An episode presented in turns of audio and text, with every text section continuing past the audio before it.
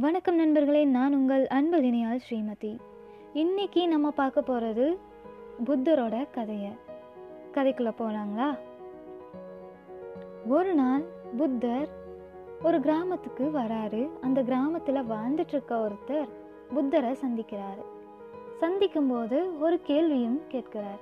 அது என்ன கேள்வினா புத்தா இந்த உலகத்தில் வாழ்கிற ஒவ்வொரு மனிதர்கள்னாலையும் ஞானமடைய முடியும்னு நீங்கள் சொல்கிறீங்களே ஆனால் ஏன் இந்த உலகத்தில் இன்னும் யாரும் ஞானமடையலை அப்படின்னு கேட்குறாரு? அதுக்கு புத்தர் அவர்கிட்ட ஒன்று சொல்கிறாரு தோழா இன்னைக்கு நீங்கள் கிராமத்துக்கு போங்க. கிராமத்தில் வாழ்ந்துட்டுருக்க மக்கள்கிட்ட அவங்க பெயரையும் அவங்களோட ஆசைகளையும் எழுதி கொண்டு வந்து என்கிட்ட தரீங்களா அப்படின்னு கேட்குறார். அதுக்கு அவரும் கண்டிப்பாக புத்தா நான் உங்களுக்கு எழுதி கொண்டு வந்து தரேன் அப்படின்னு சொல்லிட்டு போகிறாரு அது ஒரு சின்ன கிராமம்னா கொஞ்சம் மக்கள் தான் வாழ்கிறாங்க அந்த கிராமத்தில் இருக்க ஒவ்வொரு மக்கள்கிட்டையும் அவங்களோட பெயர் அவங்களோட ஆசையையும் கேட்டு எழுதி கொண்டு வந்து அடுத்த நாள் காலையில் புத்தர்கிட்ட கொடுக்குறாரு. புத்தர் அதை வாங்கி பார்த்துட்டு ஒரு கேள்வி கேட்கிறார். ஏன் தோழ இதில் யாரெல்லாம் ஞானம் அடைவாங்கன்னு நீங்கள் நினைக்கிறீங்க அப்படின்னு? அவருக்கு அந்த கேள்விக்கான பதிலே தெரியல. ஏன்னா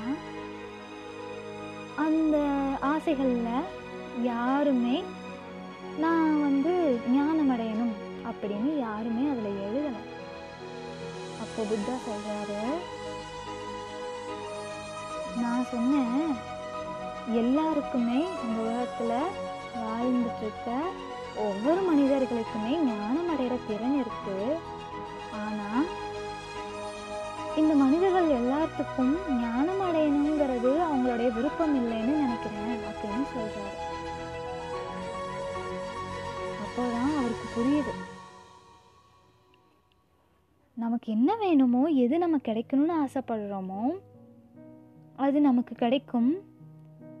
ஃபஸ்ட்டு அது நமக்கு கிடைக்குங்கிறத நம்பணும்.